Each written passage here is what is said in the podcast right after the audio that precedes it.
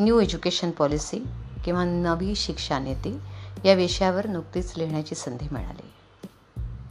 शिक्षण या शब्दाचा मूळ अर्थ समजून घेत असताना लक्षात येतं की देशाचा नागरिक जर योग्य असेल म्हणजे नागरिकत्व या शब्दाची जर त्याची बांधिलकी असेल तर हा देश एक प्रगतिशील देश म्हणून ओळखला जाऊ शकतो. पण हे नागरिकत्व म्हणजे काय? ते प्रामुख्यानं कशावर अवलंबून आहे? ते अवलंबून आहे योग्य शिक्षा व योग्य संस्कार यावर. वैदिक काळात भारतीय शिक्षण पद्धतीमध्ये गुरुकुल ही प्रभावी कार्यप्रणाली होती. मनुष्य निर्माण करणारी शिक्षा संस व्यवस्था ही सर्वोत्तम शिक्षा व्यवस्था म्हणजे गुरुकुल अशी मानले जायचे. आणि आजही तसंच मानलं जातं. गुरुकुल व्यवस्था ही प्रकृती प्रधान होती. ती पाच मूलभूत तत्वांवर तशी आधारित आहे. पाणी जमीन वायू आकाश व अग्नी. अभ्यासक्रम हा जलतत्वावर आधारित पाठांतर हे जमीन पृथ्वी तत्वावर आधारित. निरीक्षण म्हणजे आकलन हे वायुतत्वावर आधारित. तर प्रशिक्षण हे आकाशधर्मावर आधारित. आणि प्रबंधन हे शुचिता व पवित्रता प्रखरता यावर आधारित. ही पाच तत्वे म्हणजेच निसर्ग. जर निसर्गाशी आपला ताळमेळ जमला तर सगळ्याच गोष्टी आपण सहज शिकू शकतो. आपण सगळ्यांना माहिती आहे सोनेरी पहाट उगवण्याआधी हे जग अंधारलेलं असतं आणि हा अंधार दूर सारून जगाला उजेड देण्याचे कार्य हा निसर्गच करत असतो. अंधारातून उजेडाकडे नेण्याची नैसर्गिक प्रक्रिया सर्व क्षेत्रात होत असते. मग ते क्षेत्र सामाजिक असो सांस्कृतिक ऐतिहासिक किंवा साहित्यिक. या सर्वच क्षेत्रातील प्रगती म्हणजेच देशाची प्रगती. आज या सगळ्या क्षेत्रात आमूलाग्र बद बदल होत असताना आपण बघतो आहे. पण निसर्ग व शिक्षण या दोघांची सांगड जर आपल्याला गुरुकुलाप्रमाणे घालता आली तर शिक्षण व्यवस्थेत बदल झालेला नक्कीच दिसेल. आणि जेव्हा शिक्षण व्यवस्थेत बदल होतो तेव्हा वैचारिक बदल पण आपल्याला दिसू शकतो. आजच्या विज्ञान युगातील प्रत्येक मानव आपल्या भौतिक समृद्धीसाठी व विकासासाठी सतत गतिमान आहे.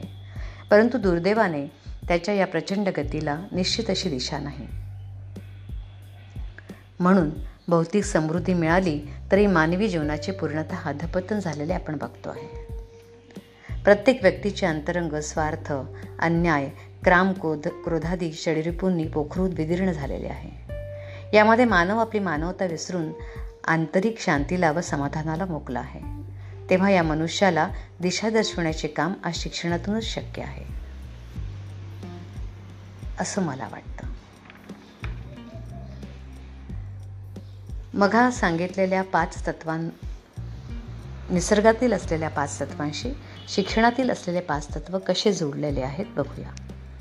अभ्यासक्रम हा जलतत्वावर आधारित असावा म्हणजे तो पाण्याप्रमाणे वाहता आणि सहज असावा. सहज समजेल असा व सहज साध्य होईल असा. शिक्षण घेणाऱ्या विद्यार्थ्यांना तो सहज उपलब्ध व्हावा. त्याच्या कामाचा तो असला असायला पाहिजे. त्याला उदरनिर्वाह चालवण्यासाठी तो योग्य असावा. त्या ठिकाणच्या भौगोलिक परिस्थितीवर तो आधारित असावा. प्रवाही पाण्यासारखा व सहज. अभ्यासक्रमातील विषय पाठांतराचे हे मातीप्रमाणे असावे. जसे मातीत बी पेरले की जिच्या स्पर्शाने किंवा जिच्या सानिध्यात बीज अंकुरित होते तसंच पाठांतर म्हणजे अभ्यासक्रम हे सहज ग्राह्य होण्यासारखं आणि सहज रिप्रोड्यूस होण्यासारखं असावं. ते आपण समजू पण लवकर शकू आणि लिहू पण शकू असं. तिसरा मुद्दा आहे निरीक्षण ज्याला आपण आकलन म्हणतो. अगदी वैदिक काळापासून तर आतापर्यंत प्रत्येकच व्यक्ती रोजच काही नवे त्याच्या आजूबाजूच्या परिस्थितीतून शिकू शकतो. त्याची आकलनशक्ती हेच खरे शिक्षणाचे मूळ आधार आहे. प्रत्येक क्षणाला नवे शिकणे ही क्रिया वायू तत्वावर आधारित असावी. वायू किंवा हवा जशी इकडून तिकडे पसरते आणि इकडून तिकडे वाहत असताना एका हवेच्या झुळकेनेही आपल्याला आनंद मिळतो उत्साहधर्मी हा तिचा स्वभाव असतो. प्रोत्साहन देण्याची उर्मी तिच्यात असते. जगण्याची एक उमेद देणारा जसा वायूचा स्वभाव आहे तसेच हे आकलन असावे. अगदी सहज निरीक्षण करून त्याच्यातून अनेक गोष्टी शिकण्यासारख्या प्रबंधन हा अग्निधर्मी असावा. याचा अर्थ शुचिता पवित्रता प्रखरता ऊर्जा व प्रकाश देणारा असावा. जे गुण अग्नीमध्ये आहे. प्रकाशाने एक दिशा आपल्याला मिळते आणि अंधारातून उजेडाकडे जाण्याचं एक सामर्थ्य मिळतं. अग्नी जशी पारदर्शी असते त्याचप्रमाणे जीवन उजळून टाकणारा हा अग्नीचा जसा स्वभाव आहे तसंच प्रबंधन हे जीवन उजळून टाकणारे व वाईट गोष्टींना भस्म करून टाकणारे असावे. व शेवटी येतं प्रशिक्षण. प्रशिक्षण हे आकाशधर्मी असावे स्थिर सर्वव्यापी हृदयाला भिडणारे अगदी मनातून आवडणारे ज्याला आपण मर्मस्पर्शी म्हणतो. मग ती कला शिवणकला पेंटिंग शिल्पकला स्केचिंग ॲक्टिंग डान्सिंग अशा अनेक कला यात समायोजित आहेत. शिक्षणाशी जोडलेल्या प्रत्येक गोष्टीचे प्रशिक्षण हे महत्त्वाचे आहे. अशा प्रकारे निसर्गासोबत सामंजस्य असणारी जर आपली शिक्षण पद्धती असेल तरच निसर्गानेच तयार केलेले मनुष्य ही सर्वश्रेष्ठ देण मनुष्याला मानवीय गुणांनी परिपूर्ण करून तेजोमय करू शकेल.